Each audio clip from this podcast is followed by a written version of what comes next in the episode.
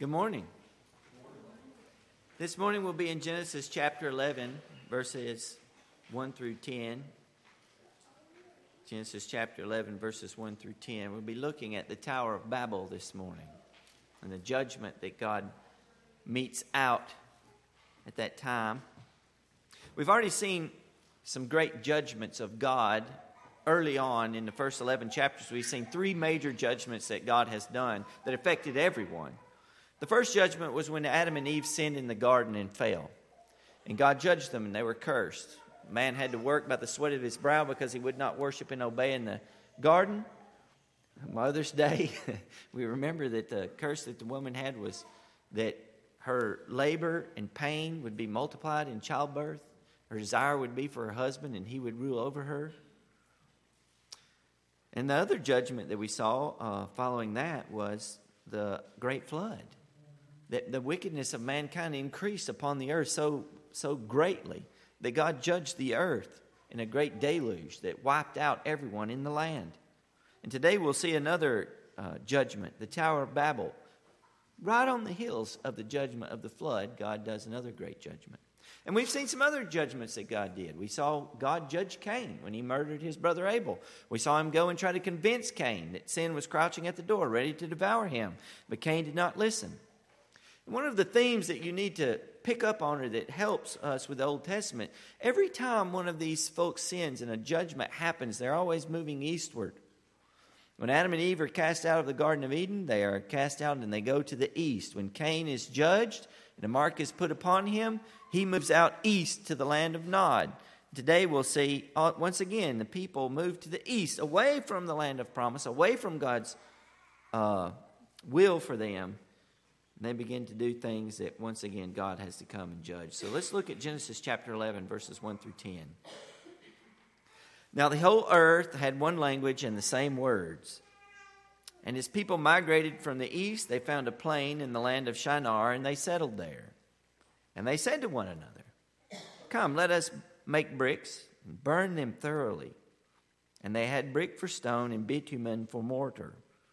And then they said, Come, let us build ourselves a city and a tower with its top in the heavens, and let us make a name for ourselves, lest we be dispersed over the face of the whole earth. And the Lord came down to see the city and the tower which the children of man had built. And the Lord said, Behold, they are one people, and they all have one language. And this is only the beginning of what they will do. And nothing that they propose to do will now be impossible for them. Come, let us go down and therefore confuse their language, so that they may not understand one another's speech. So the Lord dispersed them from there over the face of all the earth, and they left off building the city. Therefore its name was called Babel, because there the Lord confused the language of all the earth, and from there the Lord dispersed them over all the face of the earth. So what's going on at the Tower of Babel? Like I said earlier, the first sign that something is not going on here that is good is the author tells us as the people migrated from the east. They found a plain in the land of Shinar and settled there. The people were going eastward. The people wanted to make a name for themselves, it says here. And that is the problem. See, maybe they were thinking after the flood, well, the flood was real bad, so let's build a great big tower that reaches up into heaven. And somewhere along the way, they thought that this would somehow make them uh, a name for themselves, that they would become famous, and that they would not be dispersed. And we saw that the thing, the command that God had given to Noah and his sons were to be fruitful, and to multiply, and to fill the earth. But instead of doing that, they all moved to one spot, built themselves, or were building for themselves a tower that reaches up into the heavens. Or remember, as we said in Genesis 1, that heavens can be translated sky. So they were just trying to build for themselves a really tall tower so that they might make a name for themselves. They wanted to make a name for themselves and not for the Lord. Their chief concern was their own fame and not the fame of God. The first question of the Westminster Catechism is this What is the chief end of man? And the answer is man's chief end is to glorify God and to enjoy Him forever. So, our goal in life is to glorify God, not to make a name for ourselves. This is where the people at Babel went wrong, and this is where we go wrong still to this day. This is not different from what we do today. As both individuals and as collective groups, we want to make a name for ourselves. We do this uh, on our personally and professionally as good as we can curated Facebook pages. We try to present ourselves in a way to make a name for ourselves. Companies obsess, they pay millions, maybe billions, I'm not sure individual companies may not pay billions, but in total, marketing, in order to make a name for themselves, a brand, they pay billions of dollars for this stuff, obsess over their image. We do this for our favorite sports teams.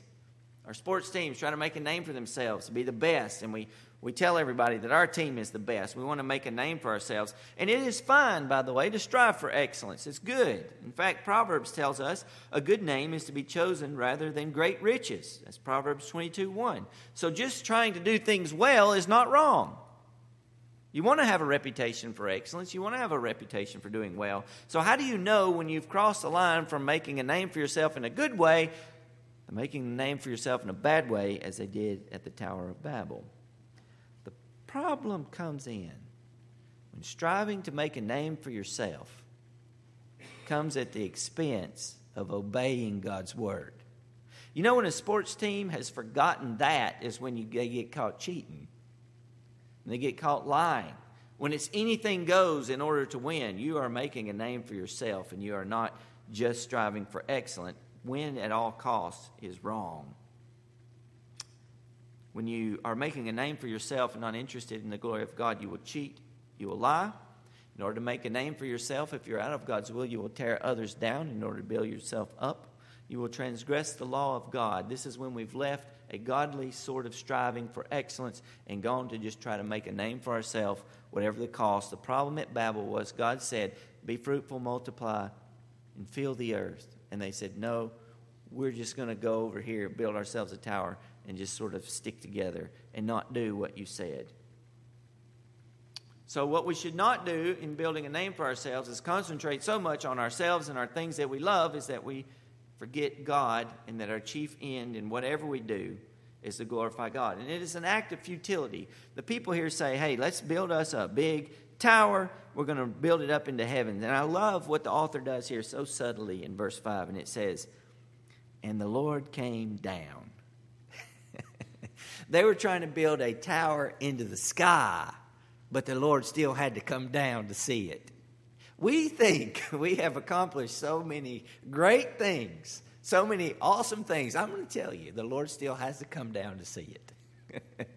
we are not as awesome as we think we are. In fact, the Bible says here twice that they, that they came down in order to do this judgment, and God comes down. And he takes his time in judgment, as he always does. The Lord surveys the area. He sees that the people are united in their efforts to obey not himself, but to make their own name. They are not united to obey his word and his will. He sees that. And he decides for their own good. Once again, this judgment is for their good. He decides for their own good he's going to break up the building party he's going to break up the party. And he confuses the languages of the people so that they are scattered over the face of the earth as he had intended. And in his judgment, God says some great things about people. He, he commends their creativity. He says that, hey, they're united, they're unified in this goal to defy me and what I've told them. But what they've started to do, they can do it. And in, in fact, their imagination and their ability to work together is so great that whatever they put their mind to do, they're going to be able to accomplish that thing. The problem was that what, what they were trying to accomplish was getting away from Him. It was like, I'm going to have to scatter them. I'm going to have to keep them for, for, from fulfilling their plans. And so He confounded their language. And to this very day, our language is still confounded.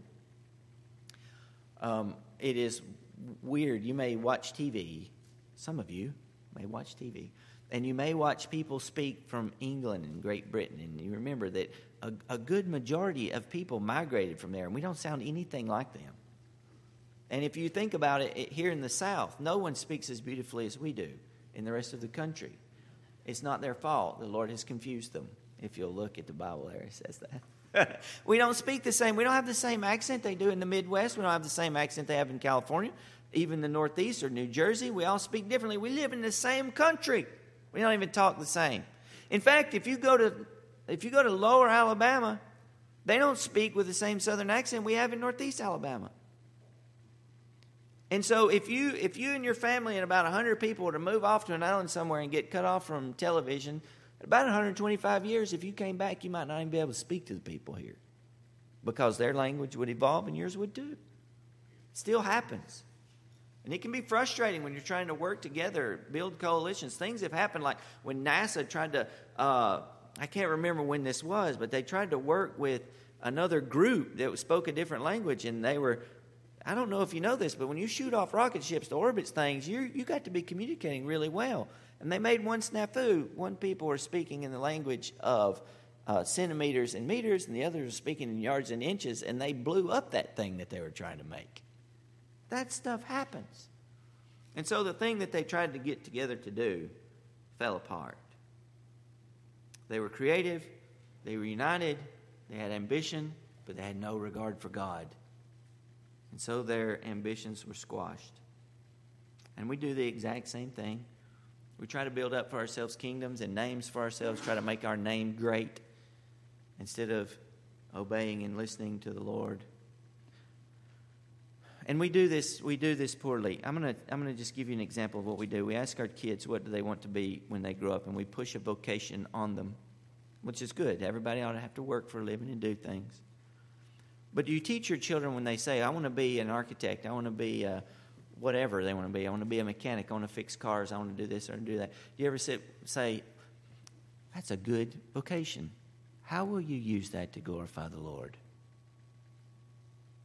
Whatever we eat, whatever we drink, whatever we do, we should do to the glory of God. Whatever you choose for your vocation should be to the glory of God and not just to be financially stable and to make a name for yourself. Everything is for the glory of God. If we detach a single purpose in our life from the glorification of our God who loves us and bought us, we will fail. We will fail. One of my favorite poems, you can go read this someday if you if you want to. It's not a bad one. It's short. You can read it. Don't be scared. It's by Percy Shelley. It's called Ozymandias. Maybe many of you have read it.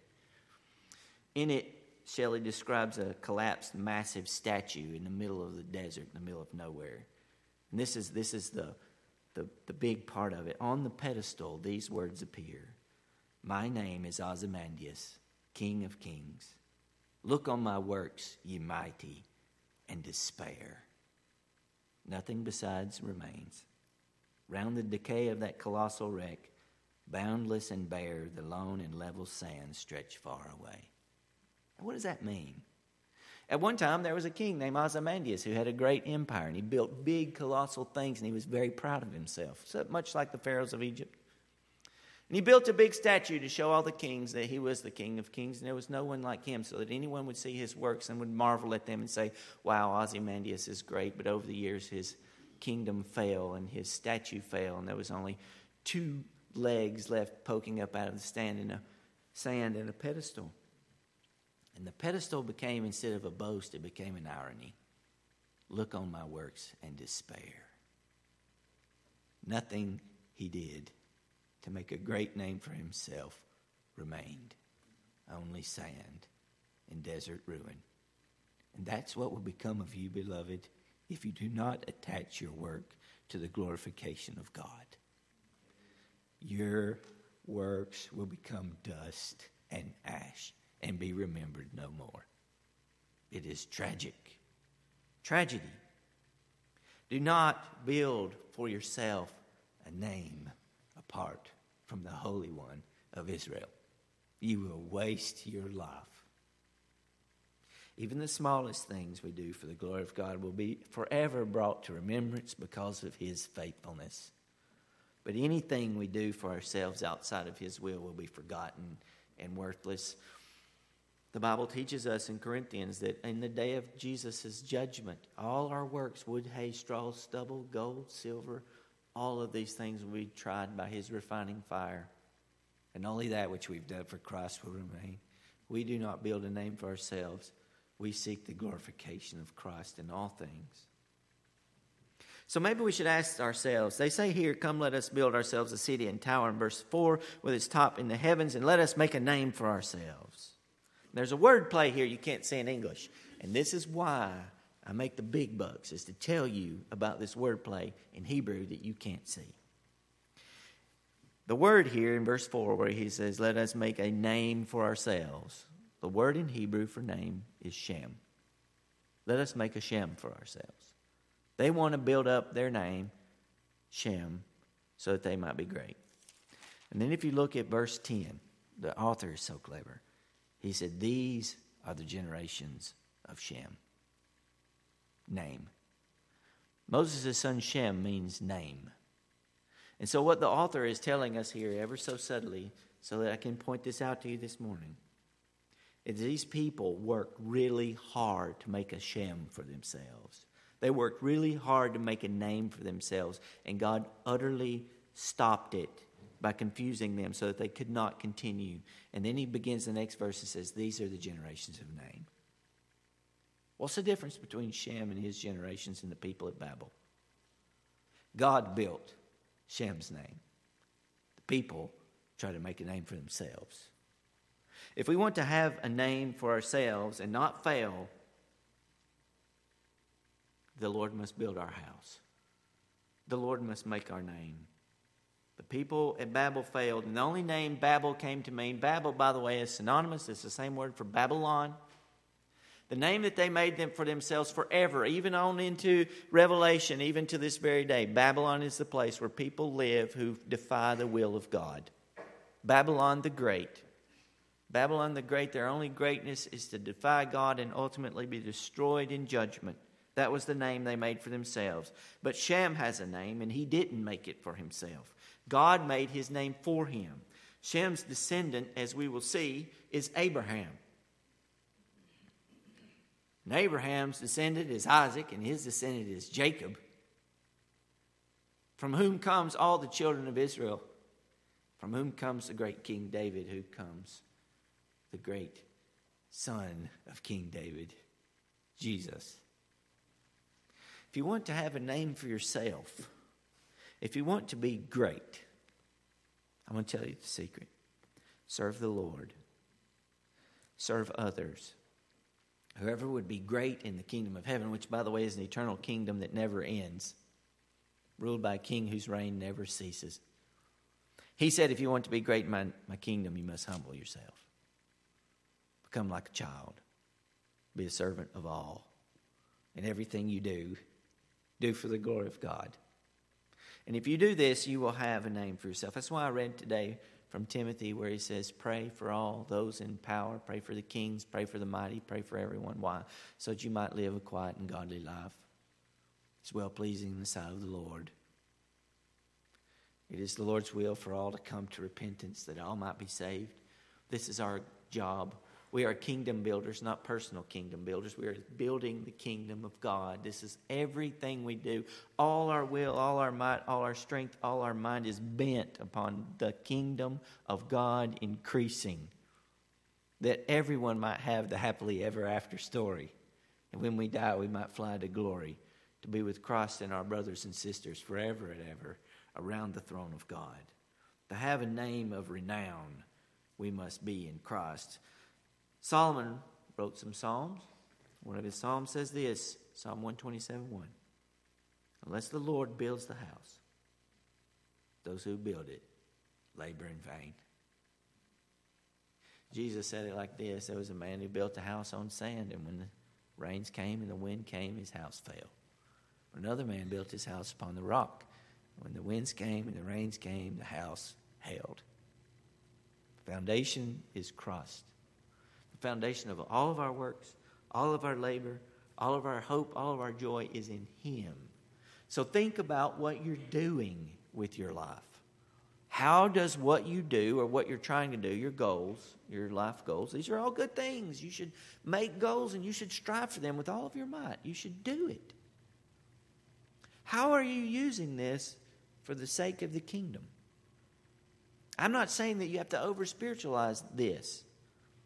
If you are a plumber, you can glorify God in that by being the best plumber in the city. honest and fair and good. They know that you are a Christian. And they know that when you say you will do something, you will do it, and they don't have to worry about you price gouging. That would be awesome. We could use some folks like that. Whatever you do, do it for the glory of God, and He will build a name for you. People forget it here, probably 5,500 years. Do you know your great grandparents' names? Do you know their parents' names? We forget our own family. But God never forgets. And one day there's going to be a resurrection of the dead when all of our works will go before us and He will bring His reward with Him. If not, then we will all be forgotten. Our works will be forgotten because they will be wood, hay, and straw, and they will be consumed in the day of His visitation. So, the purpose for us today in this Tower of Babel is not only to realize the Lord scattered us all over the face of the earth that we might be fruitful and multiply. But I want to give you some hope in this. From the moment that God scattered the people all over the face of the earth, He intended to bring them together again. He did not scatter them so that we wouldn't know each other. He scattered us so that we wouldn't be uh, neck deep in idolatry that we agree upon. But in the book of Revelation, the Bible promises that those from every tongue and every single tribe and every single nation will gather once again at his throne, and we will all celebrate the Lord together. So, though God scattered them in chapter 11 of Genesis, his intention was to bring us together again through Christ. United not in making a name for ourselves, but in praising the name that is above every name Jesus Christ the Lord. So this morning, think about what you're doing. Meditate on it. How can I do this to the glory of God? Be the best you can be. Let your yes be yes and your no be no. Let everyone know that they can count on you to do what you say. Know that let people at your work know you're the guy who goes the extra mile to help out others, to serve others. That you listen with humility, whether you're the boss or an employee. And then you will be great in the kingdom of God and your works never forgotten. You will not be scattered to the wind and your works lost in the whirlwind. Will be, but they will be forever remembered by God and celebrated by his people forever. Let's go to the Lord in prayer. Father, this morning as we're thinking about things we do for you, think about mothers who every day take care of their kids, some working hard, single moms working maybe more than one job to see that their children have education and food, and some who stay home every day and do laundry and take care of the kids at home. I pray that you will bless them to live a good, quiet, and godly life, and that everything that they do for their children will be for the glory of God. And Lord, I pray for us all here, all of us who work for our living, whatever we do, I pray that we will do these things for your glory and that we will do these things to build up your kingdom. I pray that whatever organizations we are members of, that we want to work in excellence. That if we detect at any time that they are willing to win at all costs, that we will be the ones who stand up and say, This is wrong. We want to be excellent, but we do not want to win at any cost. Help us to obey your word and obey your law and to love you with all of our heart, mind, soul, and strength. In Jesus' name we pray. Amen.